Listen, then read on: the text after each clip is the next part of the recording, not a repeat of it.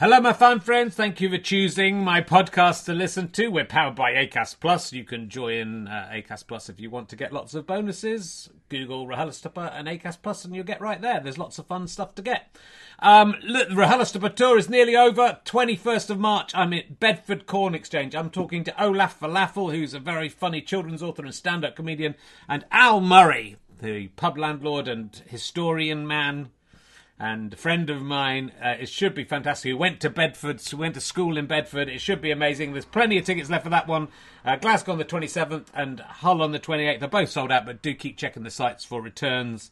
And uh, occasionally we put some comps back on sale, so there may be a chance to buy tickets.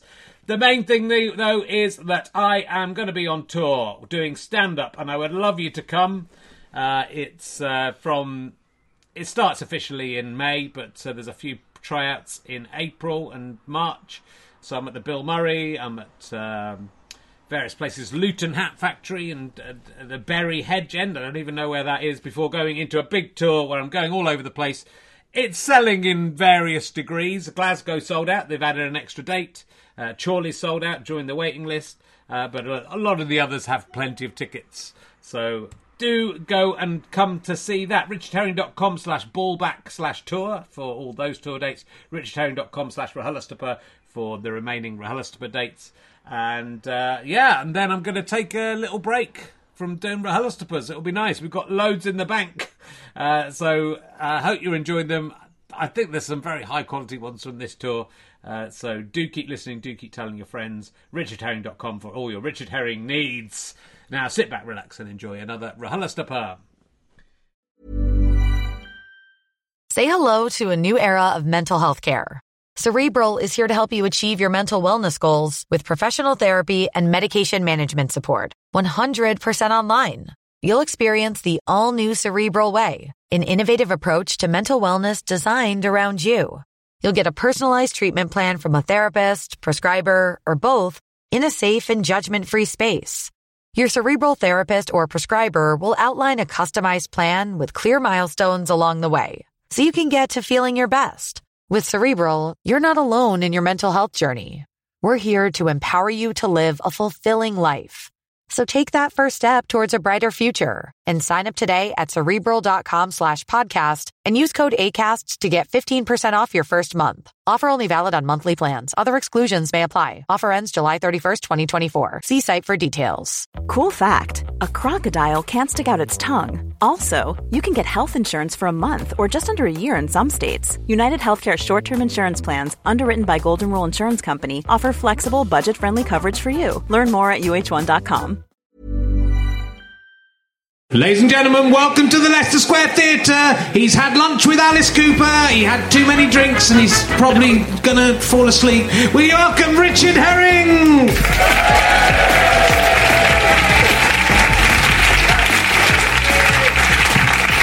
Thank you very much. Welcome to Richard Herring's Leicester Square Theatre podcast, or as some of the cool kids have started calling it recently, RHLSTP. wow, there's lots of cool kids in. Um, I've given everyone in the audience uh, a Pukka Pad today, uh, and uh, I've asked them to write down every other comedian they've ever been to see and what jokes they laughed at. I've collected them up. If I do a joke about a subject that you've laughed at before and you don't laugh about now, I'm going to make you rub cream into my back. Nice cream, though, you know, like out of a cow. Uh, so uh, I, I, have had lunch with Alice Cooper today, not just him, uh, but he was on my table. I was at the Q Awards, uh, presents for some reason, presenting an award uh, to uh, to Pulp, who are, who are, good. They're nice, aren't they? so I met Alice Cooper. Also, the Sugababes were there. I had to follow the Sugababes. But to be honest, I've been following them for quite a while. I think I was the only person in the room who hadn't actually been in the Sugababes at some point, both both literally. And um, nice, good to see the Sugababes back, eh? That's what we. That's that's what everyone wants. Do you remember the Sugababes? Do you? Do you remember the, some stuff that happened in the past? And I also very excitingly, um, uh, yesterday uh, was my wife's birthday. She's a big Harry Potter fan. We went to Harry Potter World in not the actual world of Harry Potter. We didn't go fly into a magic realm. Uh, it's just outside Watford, uh, which must be a disappointment to any American tourists going there. Uh, but uh, uh, it's quite good. I don't really like Harry Potter that much, so you know. Bit of a waste of an evening for me. But uh, it was, but no, it was even if it was very expensive. But apart from that, it was it was actually very enjoyable. But at the end, the very exciting thing, they had the handprints of all the three young stars of Harry Potter, the ginger one, and Harry and Hermione. And my hand is exact. My it's quite a small hand I've got, as you'll notice if the people here, because that's what you're paying for when you come. You get to see. My hand is exactly the same size as uh, Emma Watson's hand. Exactly. Exactly. It just fit exactly. And it's tiny in it. It's like a tiny. It is. It's not quite a Beadle's hand. That's, not, that's just in the picture. Uh, but it's a tiny. It's like the, I used to do a routine about it being like the hand of a seven-year-old girl. And, uh, and I, mean, I, and I, when I was at school, I genuinely was upset about the size of my hands because I thought no woman would ever marry me. Ha, take that, young Richard Herring. I am. It only took 45 years, but I'm married. Uh, and uh, but now I see it as a blessing, and I did used to do a routine where I say, you know, that what I do now with my small-handed power is that I lure paedophiles into a, a room. this it sort of says free child sex this way. Paedophile says and sees that and goes, oh, that's that's what I'm interested in. Probably take advantage of that. I hope it's not a trap of any kind. And I get in them, and I'm behind a curtain, and uh, and I go, "Come in, yes, this is where the free child wank." Oh, and I reach through the curtain and I wank off the paedophiles. And uh, I used to do a routine about this. And a lot of people, a lot of people looking. I don't particularly enjoy wanking off paedophiles. I. I'm doing that for the good of society. You know, if you think about it, while they're being wanked off by me, they're not abusing any kids, are they? So you say you're against paedophilia, but what are you doing about it? Nothing. I'm out there getting my hands dirty, but I've. Uh, I've realised I can now. I'm a t- hand twin of, you know, Emma Watson. So, fellas, if I get, if I got behind this curtain,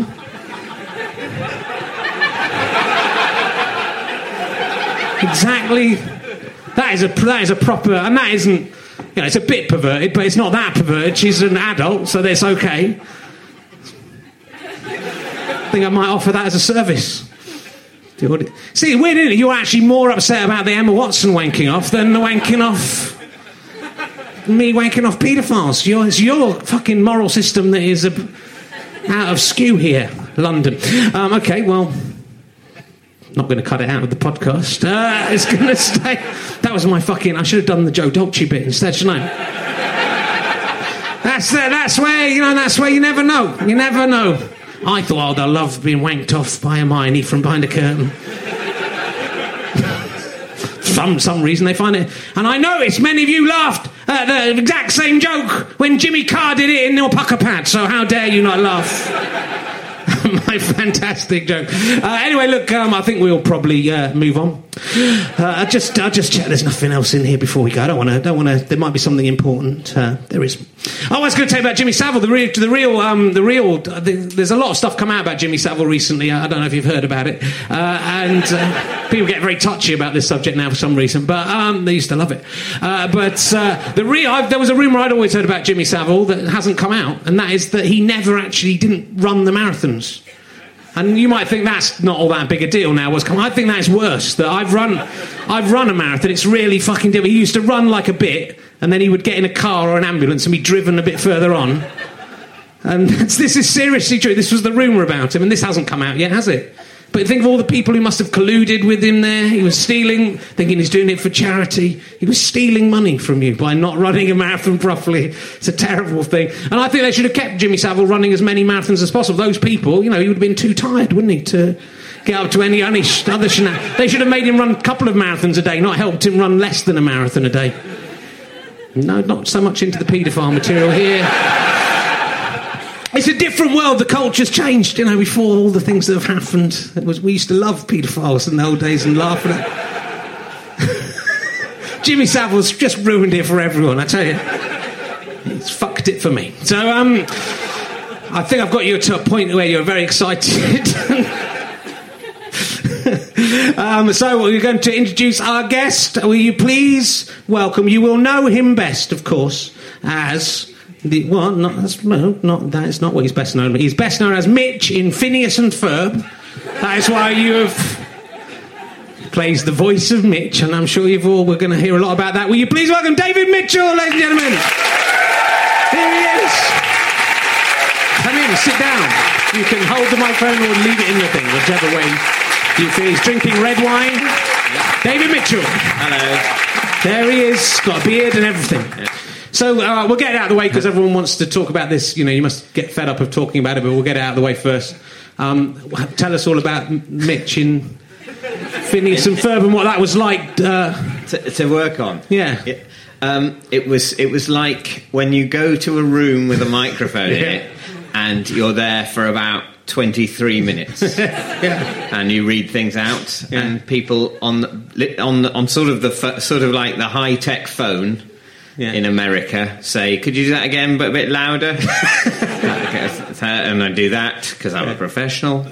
And then they go, yeah, thanks very much. And um, I mean, it's, they- it's made by Disney. oh, is it? And yet it pays quite poorly. So I don't know. They're, do they're people uh, do people shout out your catchphrases from that in the street? Uh, you thought you were clever disguising your ship, but I've got you now. Do people shout that out?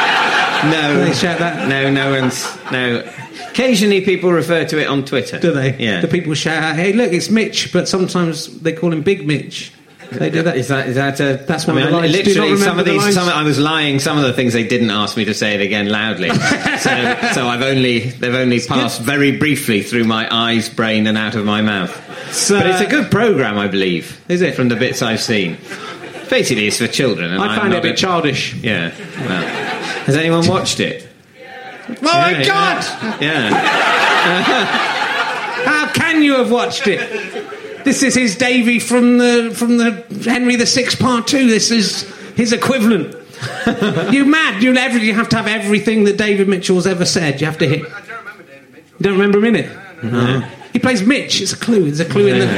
Did they name the character after you? Well, in rather either rudely, instead of actually televising me, they just have a drawing. so, It's on YouTube if you want to watch it. I watched it in. I watched about three minutes of it. Those are two of his first lines. so um, you've got a book out. I'm playing like a baddie in it. You are, I'm it is- showing, I display range. The closest I've ever got to an Oscar. He still, he still just talks in the same voice as you talk in, though. yeah, no, all right. Yeah. but he says things I wouldn't say if I w- wasn't in a, a voice booth in London, paid for slightly by Disney. Um, You by the way, should I be? Films- is it unmanly of me not to hold the microphone? It's a little. I, I, it's, it's, a little like, it's like it's a sort of cigarette holder. I, sort of, you know, I like to hold it, but you know, it's up to you. because I feel I'm not a stand-up comedian. I've No. never done stand-up. I therefore feel I'm not really qualified. Have a stand to help you out. Shall I? Yeah, well, Okay, yeah, then I'll your leave it hands free. Have you got a hand twin? Do you know what? Have you got the same size hands as any one think- of anyone would be? I don't know. I think I've got. Let's see how big your. So your hands are probably more of the sort of Daniel Radcliffe size. than uh, theirs were a little bit bigger than mine. Yeah. How do you? I mean, I, you know, if, if if Emma Watson's generally got those hands on the end of her, doesn't and you Yeah. never see pictures of her hands ever, and that's why. Look, my hands are pretty ugly. They're kind of short and quite fat, and it's like a it's like a sort of frog hand. It's like a frog, a hand a frog would have. A man who's been half turned into a frog. Said, but It's like without pad. the, without the extra suction. Yeah. So no, And that's what you get with Emma Watson. right. Would you be interested Yeah. in my service of being wanked off from behind a curtain? Either uh, me pretending to be a child. This is. He works for the BBC. I just. This is a little test. If I was pretending to be a child, but I wasn't a child. No, un- unlike you know Yeah. everyone else at the BBC, uh, I am neither a paedophile nor do I fancy that that person from uh, Harry Potter, Harry Potter, yeah. Emma. Emma Watson. So uh, the Herm- Hermione, Hermione, one, yeah. yeah, who was obviously a child for much of her career. That's, but it's also You true of, be- of all you know. women, though, and men. They were Yeah. once children. So if you, Yes. if, you if, it's, if Yeah. the definition of paedophile gets broadened out to having sex with anyone who was once a child, then we, uh, we, you know, we're all going to be in a bit of trouble. But I think it's going to get that way. Yeah. I think it. I think that the, the Daily Mail have their way. Yeah, They'll that- just put a picture of a baby and go, all, all of the David Mitchell is of the- marrying this the baby. former children. The former children that BBC executives have been openly fucking. It's, it's, it's, it's also run by former children, which is, which is child labour. Yeah. it's a terrible, terrible thing. Yeah. Um, do you ever get mistaken uh, for David Mitchell from uh, the Cl- of Cloud Atlas fame? Because also you've written a book now, so that you've moved into his territory. Yeah, well, the book I've written has Yeah. got a photograph of me on the front, Right. in, in order to make it clear that I that it's not written by the more highly respected author. But does anyone know what he looks like? Because they might just think that Dave, the other David Mitchell was you all along.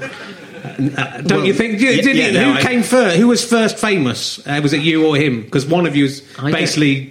there's a guy. There's another Jeffrey Archer. Isn't there? There's a Jeff. There's Jeffrey Archer, the Yeah. awful conservative man who puts Yeah, money the behind. lying lord. Yeah, uh, and there's another Jeffrey Archer who spells it with a G, who also writes books. But I imagine. Someone just went, "Oh, you're called Jeffrey Archer. Why Yeah. don't you write some books?" and then we, we might sell some. But who who came first out of you and David Mitchell? I, well, David he Mitchell. he came first, as in he existed first. Right. He's a bit older than me, Right. so he was a David Mitchell. He's a pre-existing David Mitchell, Right. which I you know just makes me more irritated. Really, um, I don't know when I don't know when his first book was. Maybe someone who's mistakenly come hoping for a literary talk from that David Mitchell can say when his That- first novel was published. It might explain why they were so upset by all of my paedophile jokes. but I thought we I, get. I reckon that I had written a sketch that was on Radio 4 before his first Right. novel came out, which means, you know, if there was a rule about writers, Yeah. then he'd have to have changed his name. Do you ever get mistaken for David Mitchell, the director of Arthur Negus uh, Enjoys? Uh, no, no. I quite like. We quite like to know what Arthur Negus enjoys. Yeah, Do you remember okay, well- Arthur Negus? Yeah, uh, it's no good if you remember him. Uh, that's no, that's not observational. Uh, you, do you ever get mistaken for David Mitchell, writer of Flashbacks with Barry Humphries, or is that you? No, that isn't. I didn't write No. flash, flashbacks, Flashbacks with Barry. Humphries. That comes quite a sinister. People, sinister people who flash their backs. It could be. Or just people kind of going, oh my god, I right. just remember what Barry Humphries did to me in the BBC, in his dressing room. Um, are you ever mistaken? Yeah. This could take some time. There are 43 David Mitchells on the imdb.com Yeah, page. yeah. Did you know that? You're No, number no. six. That's why I can't believe you're the sixth one. Yeah. There's, there's three Rich Herrings. I'm, I think I'm number one. I would like And I to think, they that- judge it by who's best. I wouldn't. I think I'm more well known than the Well, other five. why but are you I'm number six? I wouldn't claim to be, you know, better than them. Mm-hmm. One, there's a David Mitchell who is in a uh, soap opera in uh, Ireland yeah. called. Um, He's called David Mitchell. No, no. I'm trying to remember. trying to remember the name of the soap opera. Oh, I see. Uh, and I don't know why, because it wouldn't know, be I've that- entertaining or anything. I don't um, think I've got that one. But there's, there's, there's, Da- 43. Dame, Ne- Dame Nellie Melba's father was Oh. called David Mitchell. It's Quite a popular name. There's Yeah. 43 David Mitchells on imdb.com. Yeah. Then there's another 12 David Mitchells who have David Mitchell in their name, some of whom are David Mitchell, some There's of whom a, are Mer- Ian a- David a Brian David Mitchell, Yeah. who's I think a bit of. I never actually looked to see exactly what he'd done, but it, it didn't go down well. I think it was a bit murdery. Mitchell. Yet there's only one character in a TV program or film called David Mitchell, who Right. is um, Dr. David Mitchell from the Zoo family, who's played by Peter Curtin. but that's incredible. There's 43 Yeah. David Mitchells working in the world of television mm. and film. That's what I've had to fight through. But then no one says that's a good name for a character. No. It's like a real name, but no one wants to put it as their character. Yeah, even I though thought it was so interesting. obviously plausible. It is- Yeah. very- Yeah. Are you related to David it- it- Mitchell? the, do we ever mistake for David Mitchell, the production designer of My Dinner with Andre? No, no, no relation. Has, any, I'm has anyone ever reckon? My can you dinner come with and- Andre. In the other film, My Dinner with Andre, it's a very famous uh, sort of artsy film, isn't it? Which. Uh, there's not a dolphin in it, no way. That's it's two human. It's not a dolphin having a ditch uh, dinner with Andre. That would be insane. It's two men having dinner with each other. One of whom is uh, in uh, The Princess Bride. Yeah. in the film. Yeah. he's in the. Do they Yeah. talk about that? I don't know. How- to be, I just bought how- it for my. how- I bought it for my wife for her birthday. Right. Um, this is a true story. It happened this weekend. Uh, it was my wife's birthday on Sunday. I hadn't bought her a present, and I was doing a gig at the Purcell Room in the South Bank Mm-hmm. on Saturday night, the day before her. So I went to the BFI shop, which is the only shop that was open, and bought her My Dinner with Andre and a book of Woody Allen cartoons. And then I pretended I'd thought bought her a present. I mean, I had brought her a present. Yeah, but, I've but- just done it from the BFI shop. She'll never know. She's just sitting there. All right. So, uh, Otherwise, it would have been a secret. she, well, why have you got some? B- why they all got BFI? And it was a some like it hot card. I got birthday card. True story. Didn't have to be funny. It's true. Uh, so um, the book's out. Let's talk about the book because it sounds a, a fascinating w- uh, way of doing an autobiography, and it's got a lovely uh, ending to it. Um, yeah, it, it, uh, it's uh, it's called yeah, it's it's a sort of an autobiography, but I do it like a walk. Yes. because I've got bad back, and every day I do a walk for about an hour, and I did I walked here tonight. Did you? Yeah, I thought Um, you, you were perspiring a little as you. Yeah, that was that would have been from the walking. walking, Wow. and yeah, that's. Uh, it's not funny, but it's true. No, it's it one of those anecdotes. And uh, yeah, so I thought I'd, um, I thought if I um, call, you know, if I did it as a walk, I could miss out the boring parts of my life. Yeah. I could put things in about what sort of annoys me in the world because that's the way I desperately try and amuse is by finding things that irritate me. Um, and uh, I also thought that way there's a good pun in the title, which actually I didn't think of myself. It was thought of by the producer Dan Patterson, Right. Who uh, who I, I feel very guilty to have taken. To be fair, he didn't have a back pain based memoir in the pipeline. He did suggest it to me. So um, yeah. Back, the backstory. Backstory is what it's called, yeah, Backstory. yeah. I thought it was. I, I had a Yeah. different idea of what it would be about. I have to say, I thought it would be about all the anal sex that David Mitchell had had, and then Tate telling his autobiography. Wouldn't that be? Wouldn't that be? I'm, I'm giving up on the, the sort Back of the, the cigarette holder uh, mic stand. Yeah, this um, is nice, yeah, isn't um, I feel, immediately feel more relaxed. Yeah. Um, but so you thought it was it was about anal sex? I did. That's what I Wouldn't. I have called it bum story? You couldn't have done that. Would have been too. Uh, You think it's like a rather a, rather an elegant allusion to sodomy, the, the kind of backstory, story of the times that the back part of me, particularly the orifice thereon, has been, you know, for my own pleasure, violated. Yeah. yeah. Well, interesting. I thought it'd be Yeah. about the times you'd violated other people's anuses, but it's oh, interesting that you have backs- chosen the backs that I've- you have that you've chosen the other one. I think Yeah. that's that's where my brilliant interviewing technique pays dividends. You put them off guard, and suddenly we reveal that David Yeah. Mitchell's been sodomized many times, enough times to write a book about it. It's actually a book in which he then perversely mentions none of these occasions, despite the, the clear cry for help in the title. Now, actually, it would make more sense, wouldn't it, if I was doing the, the sodomizing? Yeah. Because I would be then sort of looking at backs a lot. Yeah. You know, I spend a lot of time. Also, if you're doing that, you can Yeah. put your pad on the back and be right. You could be right. This, it this, could just be an autobiography written. this is the story I wrote while I glumly fucked. Strange man after strange man. Again, it doesn't so have to be men. It doesn't have to be men. It can be women. It's interesting that it you're allowed to have anal sex it's, with a, women, it's a very good point. but only if make. they say Yeah. yes.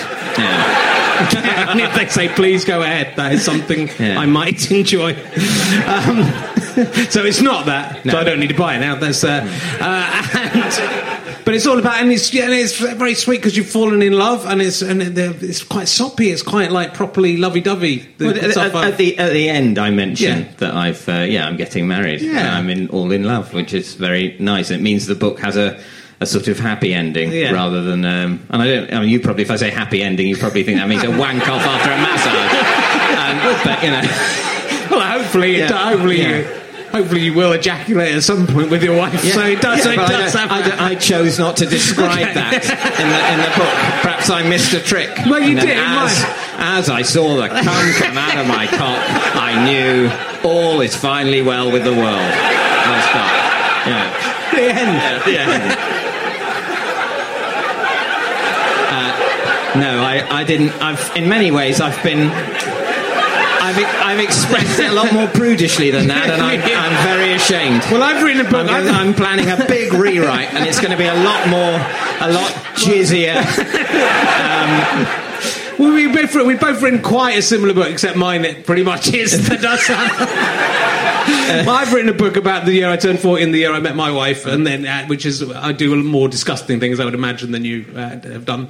Uh, but uh, but then I meet my wife and it's very happy and lovely. But Vi- Victoria Coren. Now I want to talk about Victoria because uh, I play poker and she's very good at poker. won millions yeah. of pounds at poker. She has, yeah. Have you worked out a tell on her you could give me yet? Have and then I, I- could have sent you. What I would really love to have done is sent you in as a kind of spy, uh, and to court her and marry her, and then and then all you've done is to work out. When she's lying, you can just tell what she, a tell is in poker when you can tell someone's lying because they've got a little twitch or they It's a tell because you can tell, Yes. or is it, or is it a tell because they're telling? they can go. I've got a brilliant hand. That's Yeah. a that's a tell. That's it, right. I've got four kings. That's known as a tell. Right.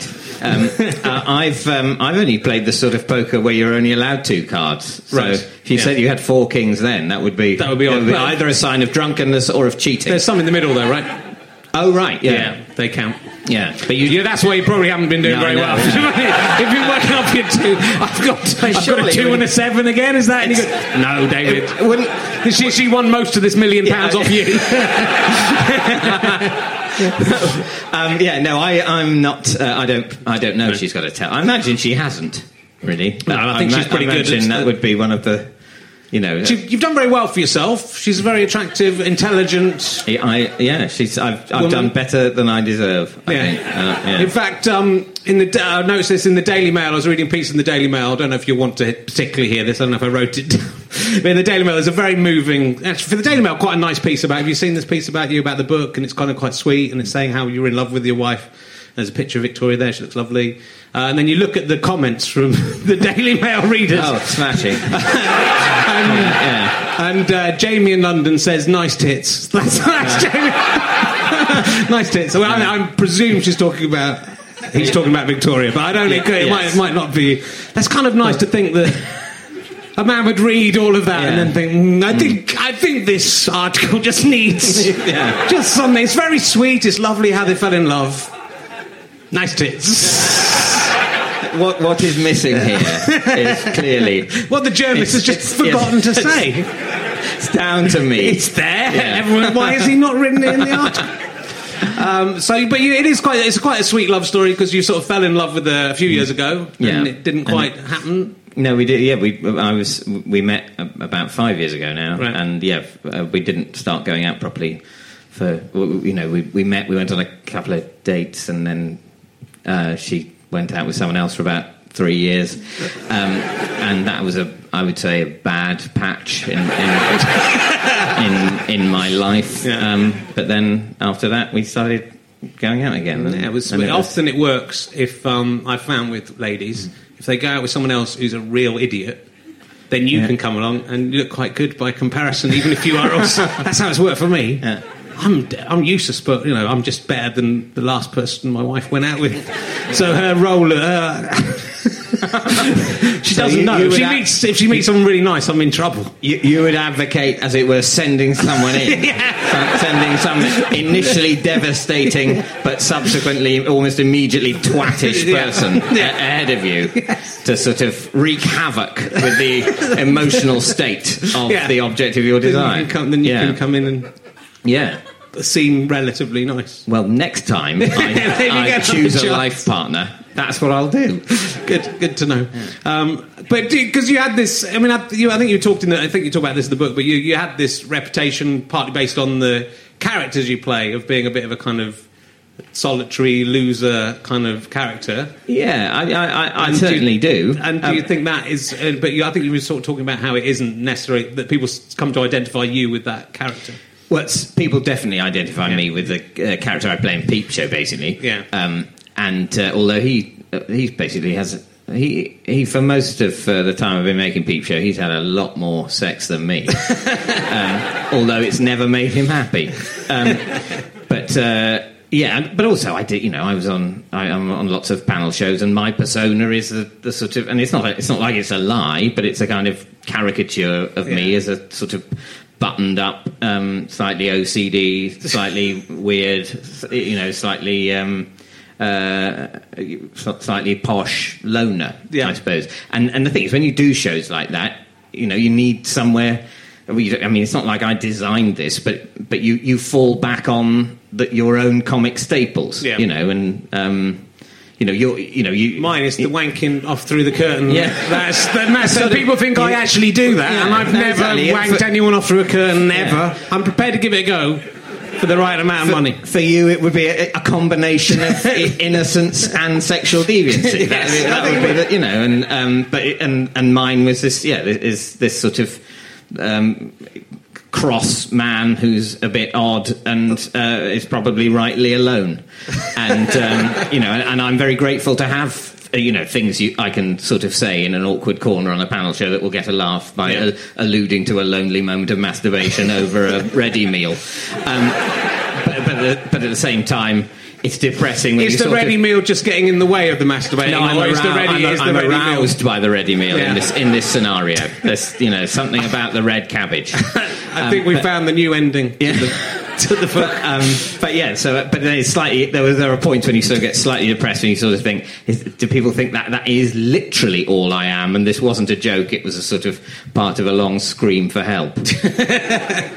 And You which know, is scream for help broken up by by various other rounds in panel shows. I- You know, But it's quite odd because well, I, you know, I was I was in the first half before there isn't on tape. I was talking about the fact that I never really get invited to any of these things that celebrities get invited to usually, and I've been invited to a couple of them recently, and it's kind of odd. But I've kind of you seem to be someone who's kind of stepped outside of that world as well. You're not you don't take uh, drugs, as far as I am aware. Uh, No, in, fa- in fact, one of the one of the things I say in the book, and by the way, it's too late for anyone to put this right now, is no one has ever ever offered me any cocaine. Right.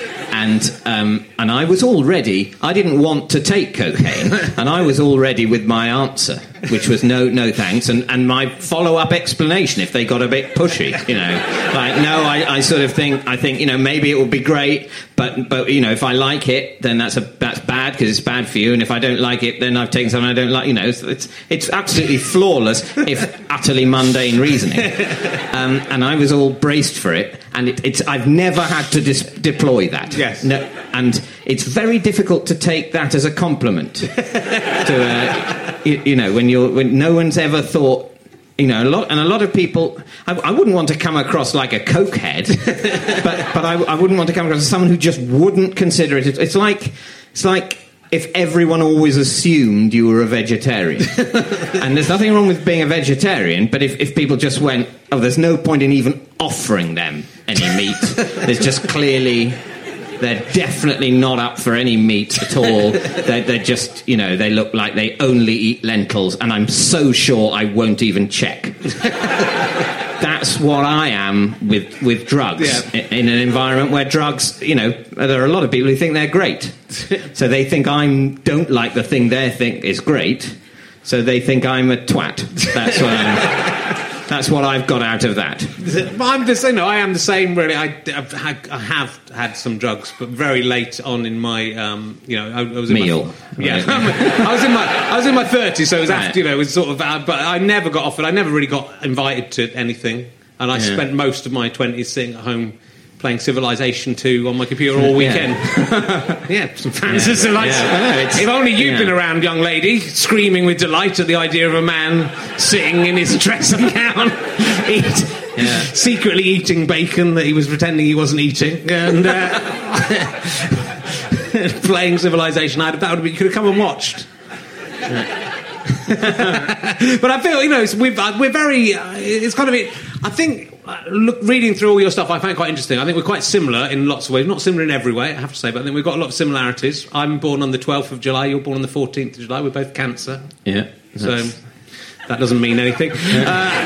Uh, but uh, you did study modern history. I think, I, and I, I sort of look at your career. A lot of these people I interview on this show are wildly more successful than I am, and I look at your career. And I can remember when I started off that what you do is exactly what I would have wanted to do as a as a comedy career, exactly.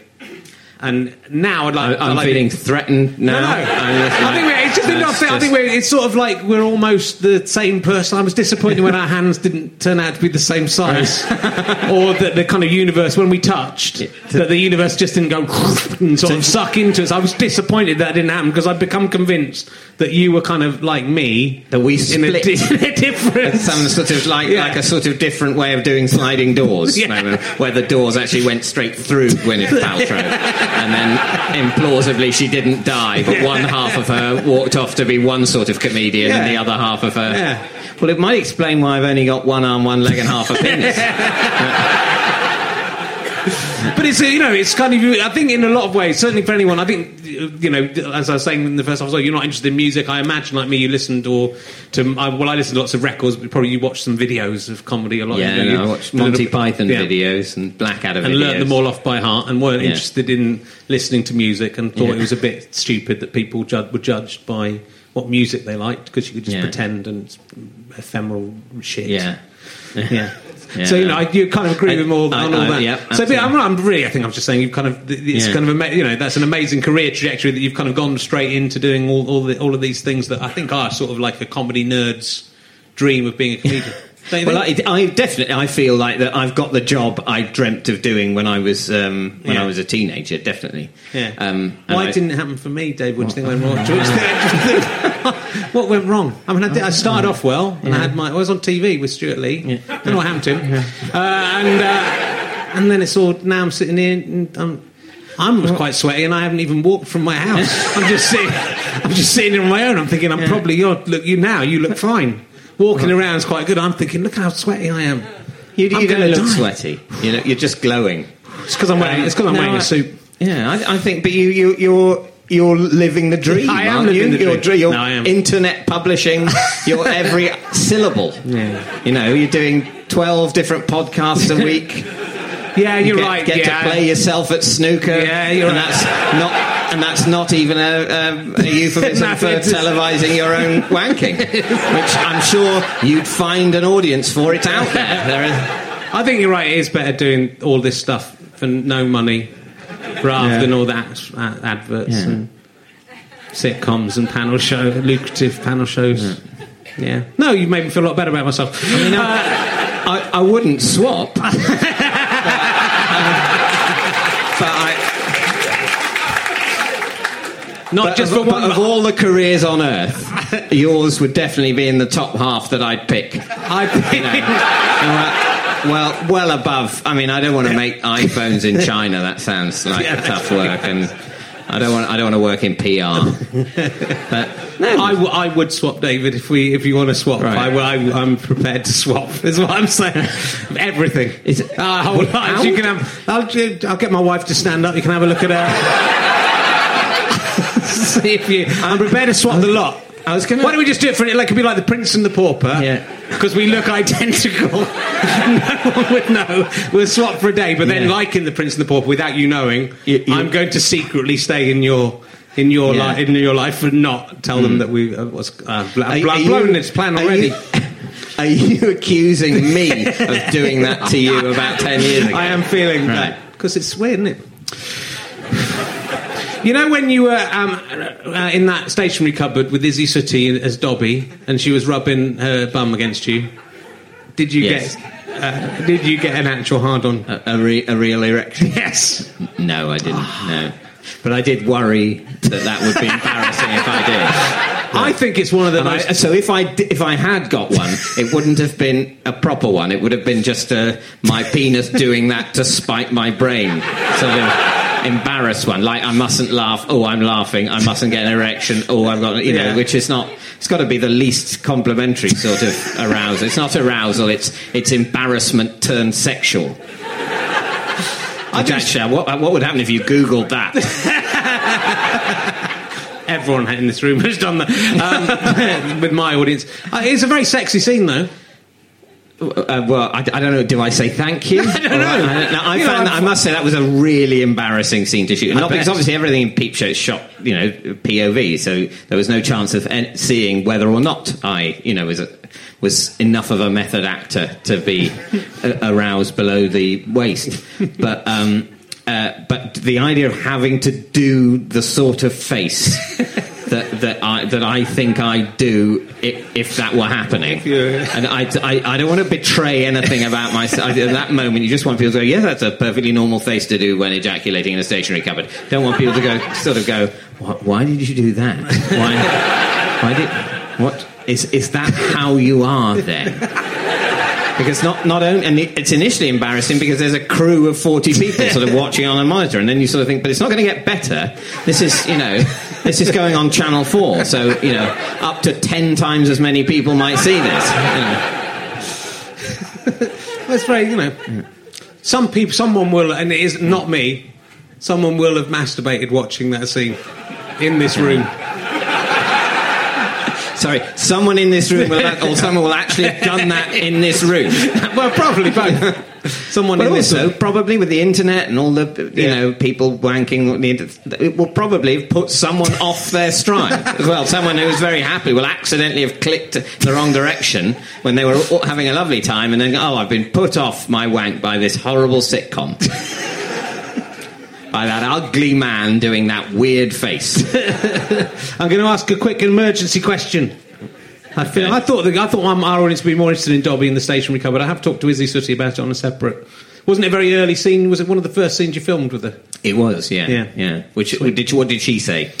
Did she say I was? She said she was- say I was brutal or masterful? She said she was very or- aroused. She was disappointed you didn't ask her to marry her there and then. No. Could have been married to Isy Suttie. No, I can't. I can't. I can't remember. Anyone remember what Isy Suttie said about? I think she was similarly embarrassed and thought it was not an appropriate question for, to be asked. It was asked in an interview. You got proper people interviewing you. I, gave you a Pukka Pad before the show, and you've written down all the interviews you've had with other people. Uh, I saw you on ITV um, playing uh, Aerosmith at table tennis. Uh, yeah, I, Yeah. I, I did do that on ITV. That's, uh, you know that's Did anyone see that? No. No, you missed a treat. It's not. I don't think it's a series. Partly because you were much better at them at table tennis than they were. I felt you were playing. A li- I don't think you were playing your best though. I feel you were helping. You were getting it back so they could. You felt you didn't want to Well, show. I wanted off. a decent rally, Yeah. and I didn't want to look like it wouldn't be nice to to you know smash the ball hard in the in the face of an aging rock star. and what and what if I consequently lost? I lost in a horrible, violent, vindictive moment against you know. I, mean, I wouldn't say they're not national treasures, are they? But you know, sort of It's a great surreal, American artifacts of rock. It's a surreal uh, moment to find yourself in. Yeah. I don't- no, I, I remember thinking this would be perfect for "Would I Lie to You?" You know, as a, as a truth, or is that true that if it hadn't been on ITV, Though be fine if it was seen on it, to be Channel. Four? Yeah, yeah. no one knows what we're talking about. I think you know there could be other. You could be playing sort of snooker against the surviving members of Nirvana. Uh, you could Yeah. darts. You know, I'm, I'm not going to know. It. I'm not going to know enough band names to join in with this riff. Okay. But- okay, you can think of the pastimes. Darts Okay, against darts, was a fucking yeah. good one. You can fuck off. Yeah. You can fuck off. The audience not laughing at my brilliant joke because I didn't. I didn't even plan that. That just came Yeah. out. I, ta- I said darts. I'll take you through the comedic process. I said darts. I thought who would be a good band to play darts against. And I thought, oh, there is a band called Darts. Forgetting that none of you were alive in the 1970s. they were really good. They had a funny one in there. There was, well, there was one bloke who was a bit funny. Was Don Hegarty in darts, or was that something else? Someone. Don Hegarty was very good. Dan or Den, which is it? Well, my one man saying you just- you have to Wikipedia's as letting me down. Dan, I think it's Darren Hegarty. yeah. There's a lot of Hegartys out there. They're like Yeah. David Mitchell.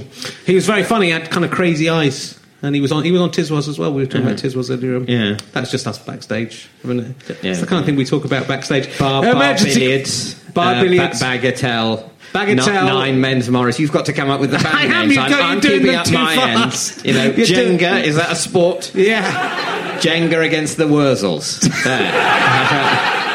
yeah. that's not as good as darts with darts. That's just a non sequitur. Uh, if you had to have sex with an animal, if you had to, you had to do it. I'm Yeah. not saying you want to. Which animal would you choose?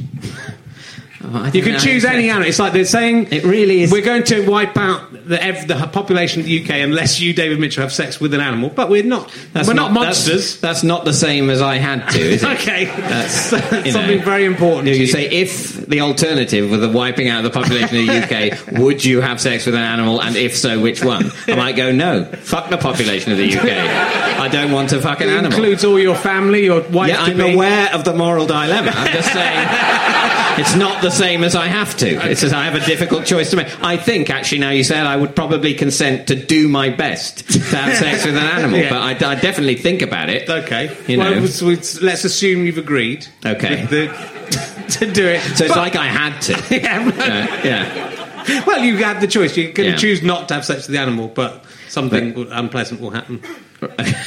uh, unspecified that would really. That I think I'd have to get people to specify because unpleasant things Yeah. happen all the time. Don't usually get trapped in this part of the, the question. Don't usually, and I'm glad we have done because I'm glad to meet someone more pedantic than me. and I think it's very important when you're asking these questions that the, Yeah. every single aspect of them is covered. So thank you for that. But you have to have sex with an animal. the people making you have sex with it aren't monsters. They've said you can choose, David. You can have Right. sex with any animal you want. It can be a specific animal or a breed of animal or species of animal. Which one would you choose? I don't know. Oh, okay. Um, no, that's good. That's fine. That's, I, I, I'm- no I think an that ani- either. I just think, don't know. I think an animal that, um, you know, I, I think. I just want it to be as, in general, as low stress as possible for everyone involved. Uh, the, the animal, but mainly me. um, but I, and what constitutes having sex with? I mean, what if I just swatted a fly with my cock? Would that count? as long as you if I, if I just had to sort of make myself aroused, possibly not by thinking about a fly, or by thinking about a fly, and then use that to, to sort of assault a fly. But I would not in any meaningful way penetrate the fly because the fly is so much smaller than Yeah. the object of penetration. That wouldn't that count. Would, that wouldn't count. No, All right, because otherwise I'd say a fly. and I would, I would not say a wasp. you never know. Might be fun. So it's got to be an animal of sufficient be a- size to be able to enter. Yeah, at least enter and it's alive when you enter it. It doesn't necessarily have to survive. Because I, I don't want to. It could would- explode. It could. it could just, could just be gently know. apart. I don't know. A, a sort of medium-sized drugged animal, I suppose. I don't know. Maybe a, maybe a very, a, a- a very calm old Labrador. Uh, mm. Actually, now I've said that, I, I, sounds lovely, doesn't it? It's- yeah. Nice. Bounce. on my bouncer from Neighbours. Yeah, ma- yeah, yeah, But in not particularly bouncy mood. yeah. Well, towards the end when it died, just Yeah. just before it died, it would have to be alive. We're not getting into Jimmy Savile territory here. So, um. Don't, I'm not, I don't love the way everyone's going. I have not had sex with a corpse. Don't be disapprove of me. Should be disapproving of the people who've had sex with corpses. Though if it stuck to corpses, it wouldn't. Would it be? would it be as bad? This is a dilemma. If we found out just we found out Jimmy Savile just had sex with a few dead people, Yeah. that's all he'd done, or that he had sex with some living people that he didn't want the under. Which is worse? Do you think of those No, two it's, things? it's definitely worse to rape the living think so? than to violate the dead. That's that's definitely worse. A dead body is just, a, just an there- object. Well, people are wrong if they're. That's, it's, quite, it's quite simple. A dead body. It's not. It's not nice. I don't think that It's should be allowed. it? But it's not actually doing anyone living any harm. So. He's uh, done well with these. I'm slipping a few questions in. The BBC have just asked Yeah, me to ask him. He's got he's got them both right so far. He Yeah. can carry on working. for Channel Four. Um, the book's good. It's a good book. I'll tell you what you should have done. Go on. There should be a Shrek in it. There should be at some point. There's no. I noticed there's no Shrek in it, You know you're and right. you yeah, and yeah. you could have done a bit. Either you're bumming the Shrek, or you're just walking along, and then uh, on one of the walks, the Shrek's, oh, hello, hello, hello, David. That's how. It's, yeah. that's a Scottish Shrek. Right. Uh, um, just an idea. And then it was because people like Shrek. That's what I'm saying. You should put Shrek. People do like Shrek, Yeah. don't they? Yeah. So if you put a Shrek in, I think you'll just say, and then on the front cover, it's mainly your face, but in the corner with- is a little Shrek. Well, maybe I could do that for the paperback. Okay. And then sort of now, and it, I could imagine the Shrek popping up on the side, and now with added Shrek, or with unadded Shrek. Yeah, and, and added Shrek. Yeah. With added So It's not Shrek, it's a Shrek. Oh, Shrek. Yeah. N- Now with Shrek added, that's not enough. That's No, like no. Shrek's, Because like a you get actual substance. Shrek. People, Like- would ex- like- people would expect the Shrek, they, they want, but you're getting a Shrek. right? Like It's not- like Our Father Christmas, as Yeah. opposed to you could tell that it was just one of Shrek's helpers. I was on I was on uh, Westminster Bridge, and I don't know if this happens every day. There was just people walking around, around in Shrek masks, going up to people having their photo taken and getting into the photo with them. And they look like they look Are like you kids. sure They this were really happened? they were kids. Of, I don't know if I've started noticing Shreks. Certainly, recently people have started emailing me pictures of Shreks in things. A lot, you know, when there's a Shrek on a package somewhere, they send me that. And go, ah, and I go, yeah, I'm not going to laugh because I'm. You know, I've invented this idea. Uh, but there was like little, like four foot tall Shreks on Right. Westminster Bridge this weekend, just going up to people and saying, "Do you want your photo taken with us?" and then having the photo taken with it. No, you that, that happened? I don't. I think you imagine Has anyone else seen the Shreks of Westminster Bridge? The short? Don't say no, because you you can't speak for everyone. All I want is just the one voice going, "Yes, Rich, I saw them too. They were magical." Why? Uh, are they? Are they? They're presumably their their children. I don't because I as couldn't see because they were had a Shrek mask. so I chil- presume chil- it was a mask. It might have been an actual Shrek. All right. Let's not spoil, spoil the magical illusion. Were their hands green? Uh, no, they were just had no. Well, they're obviously, they're not actual Shreks, then. No, that, that would be a way of telling. Unless Okay. they're actual Shreks wearing human hand gloves. Which, in which, and I would say, if you wished to, if you wish to infiltrate London with your army of mini Shreks, do something about the face first. Un, uncannily brilliant hand makeup is not going to solve the problem alone. Um, I thought it was a bit weird. yeah. And I wondered whether I thought I thought it might be I thought terrorists might have listened to the show and thought this would be quite people like I've told them people like Shreks you know people love Shreks what would be quite a good way of doing a terrorist attack? We dress up as Shreks and then go to Westminster Bridge and we can get in people's photos and then just sort of stab them and stuff. And then run away. Yeah. we take off the Shrek masks. No one knows who did it. So no, throw so- them in the Thames How many weeks of apparently benign shrekking about on Westminster Bridge do you think the terrorists will indulge themselves in before stab weekend? When finally I think you just do one dry run. I might have seen the dry run because no one. Well, I didn't see it in the news. I reckon if some Shreks had stabbed some people, Yeah. or got a machine gun and just started gunning people down. so avoid Westminster Bridge this weekend. The Shreks are about to turn. Yeah. could be. But apparently, your book does have me in it. It does have you in it. What do I do in your you've, ra- you've rather revealed that you haven't read it I by your no. deployment of the word apparently. I'm glad that I took a punt. and There might have been a fucking Shrek in it, Yeah, and you could yeah. have gone. Well, Yeah. there are several Shreks in it. Actually, yeah. chapter one. Did you notice it, it starts with me I- in I bed wa- with a Shrek? Um, uh, yes, no, uh, you are in it because uh, uh, I when I was the. Um, uh, it's an embar- It's a story that's embarrassing to me because I was uh, the first time I met you, and I, I don't think you'll. I, I'm hoping you won't think that the person you met then was me, and you won't have joined me up to that person. It was when um, it was on in Edinburgh in about on the Edinburgh Fringe about 1994 Right. and I, uh, Robert Webb and I it was I, Robert Webber basically just asked me to if I'd like to do a two man show with him. We were both students, and we were in the bar at the Pleasance, and bit drunk, and you came over and said uh, well done to him because he'd been in a show you'd seen, the, Okay. the Footlight show, and we sort of got chatting. And I got into an argument with you about Eric Morecambe um, in which basically I think I, I I was drunkenly contending that Eric Morecambe was brilliant. Oh, yeah. And I took you to be refuting that. I don't think you were. I, think I you were sort of saying that other comedians are also allowed. and I was saying, oh, this is ridiculous. Arrogance of this Richard Herring who thinks he's better than Eric Morecambe by trying to also be a comedian. Was um, Right. And I don't know. I, I, re- I remember it going on for quite a long time, and I was drunk, so it could have been a sort of a forty-eight-hour diatribe for all I know.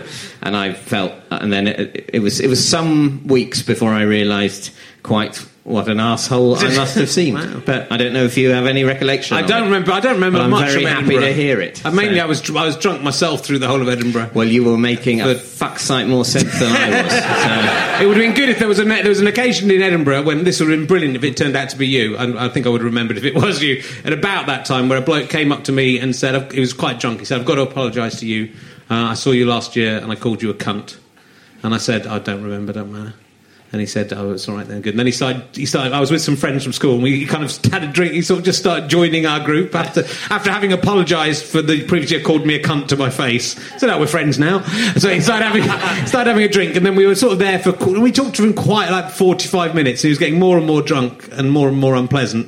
And then he sort of started slightly being unpleasant to the girls we were with. So I said, "I think you better." You better go now. I think you know it's been interesting to meet you, but uh, I think you better go. And he just stared at me for ages, and then he went, was right about you last year. You are a cunt. and I said, No, I'm not a cunt. I've talked to you for 45 minutes. I've been quite nice. But I think you should go and find your other friends, uh, which I said slightly pointedly because I knew he didn't have any friends with him.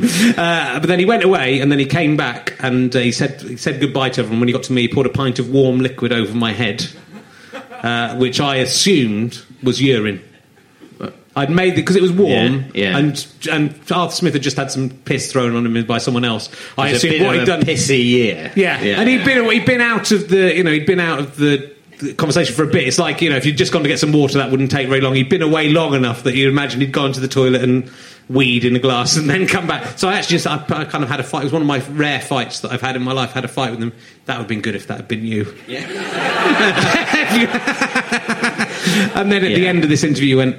I was right. I was right. you, are, a cunt. Uh, yeah, you uh, deserve to have, and that Yeah, was my yeah. piss. And And I've, I've, got some ready. Yeah. But I- I'm no, not very I'm good- glad to say that Wasn't wasn't, you? That wasn't me. I, I had him in a headlock at the end of it, and I was. I I'm terrible at fighting. You can read about this in my book. There's my five fights I've had in my book, and I was sort of trying to punch the wall, but I couldn't even hit him. I was You kept of- hitting your own elbow. just doing, doing that, and I was going. He was going, "Leave me alone, leave me alone." And I said, "You poured a pint of piss on my head." He said, "It's not piss. It was water." And then, as if that's going to be, oh, all right, so Yeah. what, I've I mean, it is- overreacted it is- to this assault. It is better. It is water, better than it's water, you know. but it's still- I, I would say if I poured a pint of water on someone and they were beating me up and accusing me of pouring piss on them, Yeah. I, I would be at pains to clarify that it was water, not piss. But You then know, when they it- said it's useless for him to say, you know, no, I didn't. You imagined it. it's naturally occurring moisture. Well, I slipped. having been on the other side dr- of this, it was I a still drink, think it was, a you. I drink think- I bought you, and I thought you had a mouth in the top of your head. It's, You seem to be defending this guy enough. that I think seems- it was he you. seems very. You probably said something disrespectful about Eric Morecambe, and you know. I love Eric Morecambe. I wouldn't have said anything bad about him. There, Morecambe No, I, was- I'm, I'm pretty sure you didn't say anything bad. your about book must be shit if that's one of the anecdotes in it. Yeah. I once met Richard I Herring. People going, I have got "Who's the that?" same. I can't believe you would say that to someone who's got the same name as a respected novelist. That's Not just that, as a respected, um, uh, oh. Uh, as a respected miscellaneous crew in Yes, Vox. yeah, re- On Vox, I don't know what that is. That could be the radio a station. respected late father of an Australian opera singer. Yeah. Good. Um, and uh, you're quite into uh, science fiction stuff, I'm guessing. Oh, I think quite, quite, I'm quite Just looking at you. Thank you, thank you very Comparing much. you to- Yeah, yeah. I, I'm quite into. match, match, match, match. But you were in Doctor Who. Do you often imagine you're a robot? um, uh, yeah, no, I, I, I like science fiction. Yeah. uh, yeah. You were in recently in Doctor Who with Amy Pond, who I would like. Yeah. she's over there. I, She, li- she, she loves my She comes to things and, and screams whenever her name is mentioned.